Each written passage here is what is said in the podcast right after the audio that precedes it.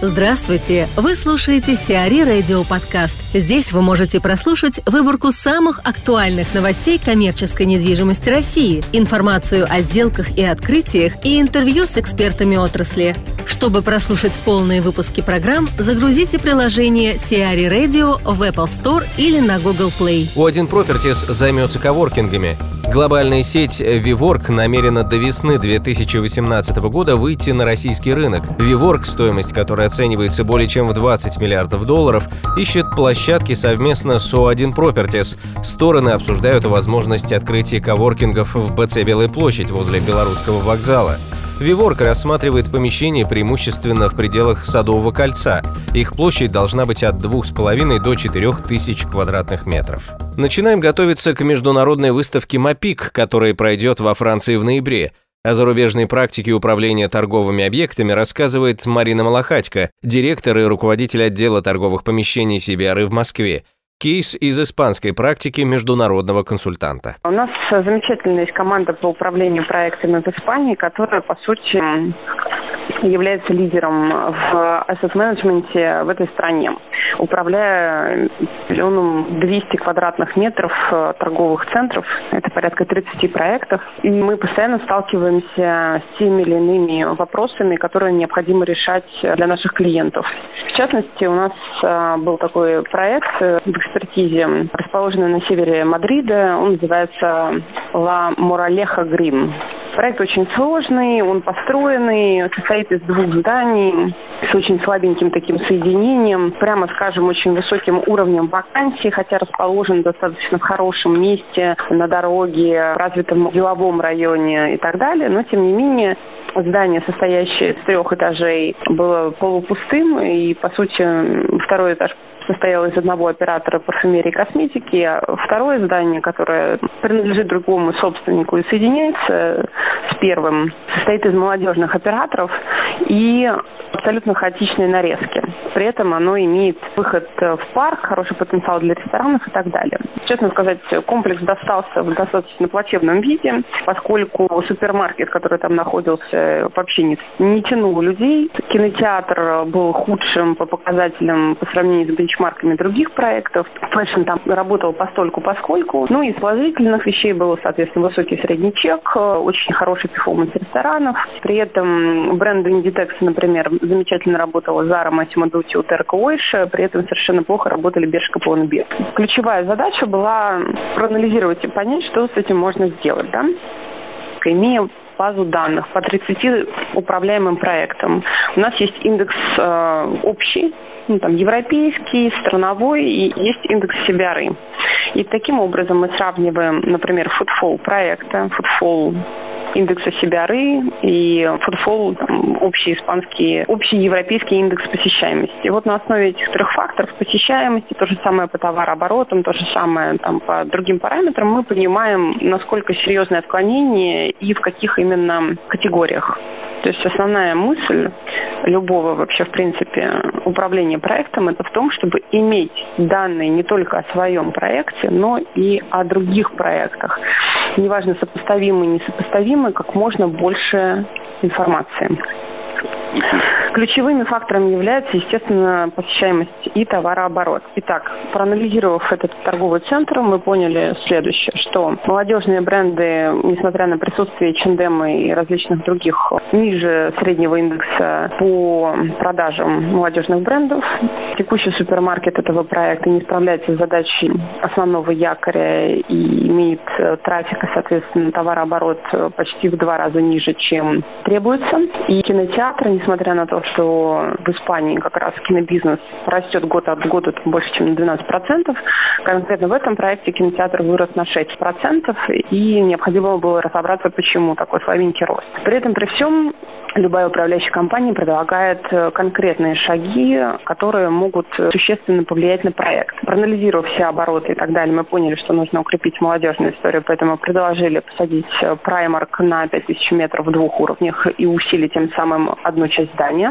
Напоминаю, что здание два. Угу. Мы э, проанализировали вообще все кинотеатры, которые есть в стране, все кинозалы, их размеры, э, их загруженность, и поняли, что конкретно проблема этого кинотеатра в том, что сеть просто слабо управляется, она локальная и, соответственно, не представляет в кинопрокате своевременно новые картины, плохо делает маркетинг и так далее. Поэтому наше предложение было замена этой сети на сеть номер один в Европе, номер три в мире, которая, по сути, выкупит этот кинотеатр и перезапустит этот бизнес.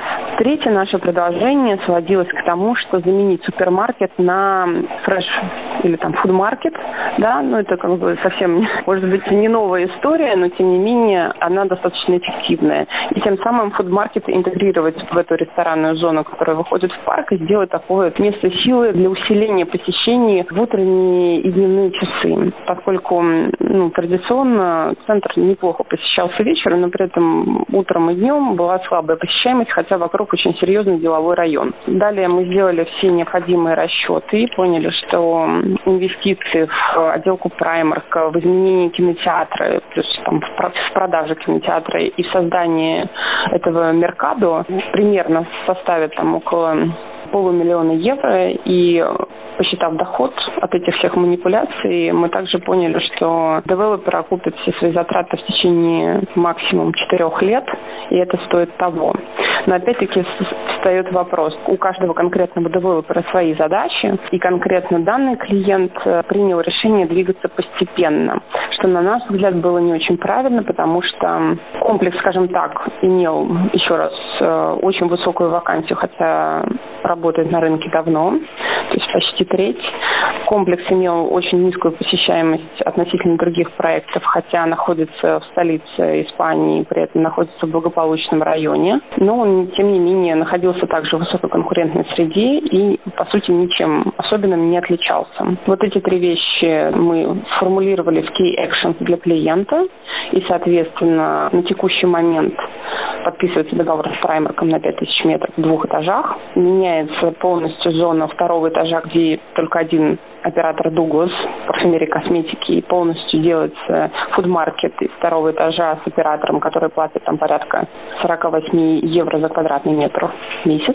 И, соответственно, меняется зона кинотеатра, но она даже не меняется, то есть мы провели сделку по продаже кинотеатра новому оператору. Новый оператор, соответственно, делает полный фит-аут. Но очевидно, что в итоге мы выйдем на те цифры, которые обещали клиенту.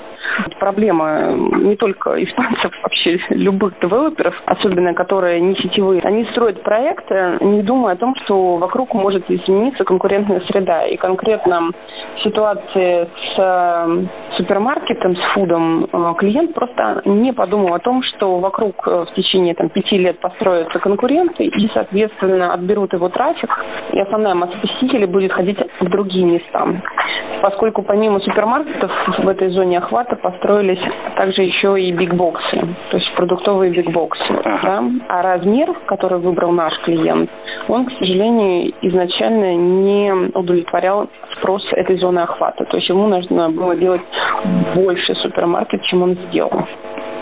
Был неправильно заложенные объемы, или комплекс строился пофазно, или собственники разные, состоит из двух зданий, собственники еще договориться не могут.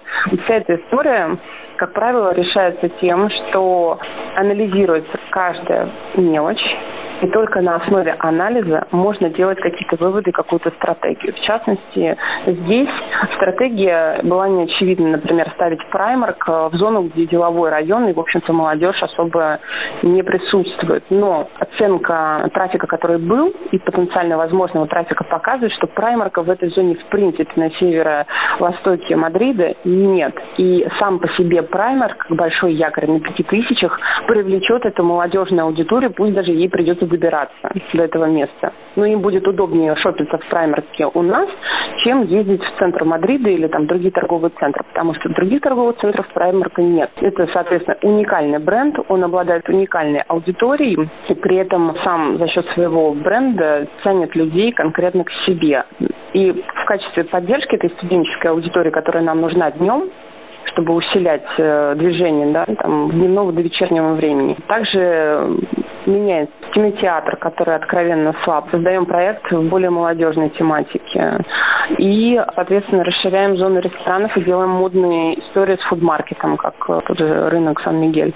Так или иначе, одним маленьким шажком ты как-то, наверное, ситуацию не исправишь, но когда ты в целом делаешь расчет сравнения оборотов, внимание, кто к тебе приходит и кто к тебе не приходит и почему, у тебя есть возможность изменить свою вакансию почти двадцать пять процентов в комплексе в действующем, что, конечно, очень высокая вакансия, особенно для европейских центров, в лучшую сторону, создав вот эту стратегию.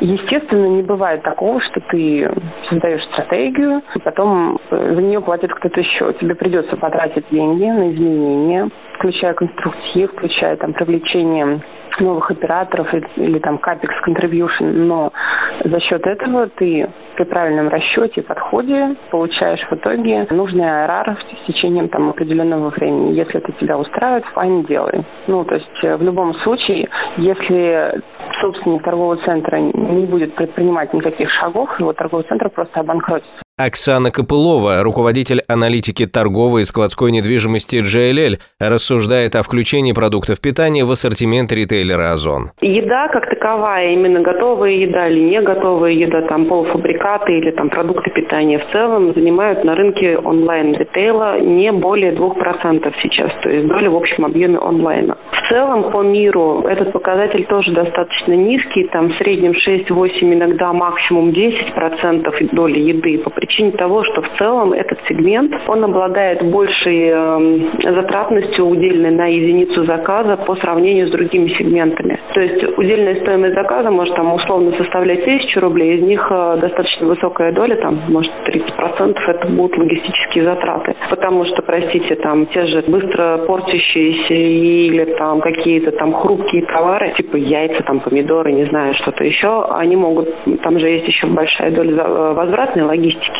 Приехали помидоры от Утконоса, ты на них посмотрел, ой, не очень хорошо, и не берешь. То есть есть еще возвратная логистика, это тоже дополнительные затраты. А средний чек при этом достаточно небольшой. Это раз. Во-вторых, собственно говоря, скоропортом управлять в таком объеме, в большом объеме, если мы говорим о большой онлайн-компании, достаточно сложно, потому что онлайн-ритейл, он выживает и свою эффективность строит именно в первую очередь за счет масштаба, за счет того, что он может большим объемом по покрывать большую территорию одного типа товара. То есть, по большому счету, получается, у нас на рынке еды в онлайн-сегменте не так много компаний, не из-за того, что это не является популярным направлением с точки зрения покупателей, а с той точки зрения, что этот бизнес на самом деле требует отдельного навыка и сноровки, и опыта очень серьезного. И Утконос, он давно на рынке, он наращивает объемы постепенно, и постепенно также улучшает свои показатели. А ньюкамерам на этом рынке достаточно сложно. Но, опять же, Озон нельзя назвать ньюкамером в чистом виде, потому что продукты питания были в его товарной линейке уже тоже достаточно давно. Но были всякие там чаи, консервы и так далее. Точно так же, как, например, у Ашана или у там икс пять тоже это была попытка. Связано с тем, что на онлайн-канал выходят не скоропортящиеся, не быстро оборачиваемые товары. То, что может храниться достаточно долго. Там макароны, чай какой-нибудь в пакетах и так далее. У Озона тоже в большей части все-таки это курьерная доставка и мороженых продуктов в первую очередь. Они увеличили, конечно, за счет там скоропортящейся еды, но в первую очередь это заморозка. Хлеб, молоко, свежие яйца, свежие овощи, фрукты и так далее еще пока в их линейке нет. Поэтому, ну, скорее, это всего лишь диверсификация их собственного бизнеса за счет добавления других товарных линеек, чем э, прямой выход на рынок э, онлайн-торговли именно едой. То есть они расширяют максимально большой скоп на ту же самую логистическую платформу. Нет, заморозка, конечно, требует отдельного управления, потому что это, а, это холодильные установки, но я так понимаю, что они через Агаму там работают в первую очередь. Русское море, там еще что-то, там морепродукты в частности. Там. И поэтому я думаю, что это есть возможность каких-то прямых поставок от дистрибьюторов или там управление просто уже курьерской службой за счет, в смысле, этих доставок. То есть это логистические затраты в чистом виде только именно на курьерскую составляющую навешиваются сверху. В неком виде это маркетплейс получается с дистрибьюторами еды. От Каноса, в принципе, другая модель. Они сами покупают, они сами хранят свои стоки. Если они продают помидоры, они покупают помидоры. и потом перепродают эти помидоры. Они действуют как настоящий онлайн-магазин. Ну, не в смысле настоящий, а в плане, что он Канос является онлайн-магазином полного цикла, и он не продает товары вендоров, он продает товары от своего имени, за свой счет, на свой страх и риск. Озон – это в первую очередь маркетплейс. Он предоставляет площадку для того, чтобы вендоры имели возможность реализовывать свою товарную продукцию. Это бизнес-модели совершенно разные. Хотя, да, онлайн-магазин, там можно купить еду. И там онлайн-магазин, там можно купить еду. А суть разная. На гостиничном рынке очередное слияние. Группа Кор Хотелс готовится приобрести сто процентов акций Мантра Групп Лимитед. Стороны подписали соответствующие соглашения о намерении. Ожидается, что сделка по приобретению Мантра завершится в первом квартале две тысячи восемнадцатого года после получения необходимых согласований со стороны регуляторов и акционеров. Мантра – австралийский гостиничный оператор, в портфолио которого входит сто двадцать семь объектов и более двадцать тысяч номеров в отелях и апартаментах в Австралии, Новой Зеландии, Индонезии и на Гавайях. Ростелеком опять озадачился телеграфом. Компания «Ростелеком» хочет продать здание Центрального телеграфа на Тверской улице в центре Москвы. Вопрос покупки Центрального телеграфа ранее уже обсуждался крупными игроками. Большинство склонялось к тому, чтобы сделать здесь многофункциональный комплекс, который будет включать торговые зоны и гостиницы, апартаменты и рестораны. Телеграф является памятником архитектуры и одним из символов города. Здание появилось в тысяча девятьсот двадцать седьмом году. си ар и Radio. Эксклюзивные рубрики «За и против», «Ноу-хау», «Ремейк», «Новые форматы». Слушайте в полных выпусках программ в приложении си ар и Radio. Приложение доступно в Apple Store и на Google Play. Более подробная информация на сайте си ар и точка ру слэш радио.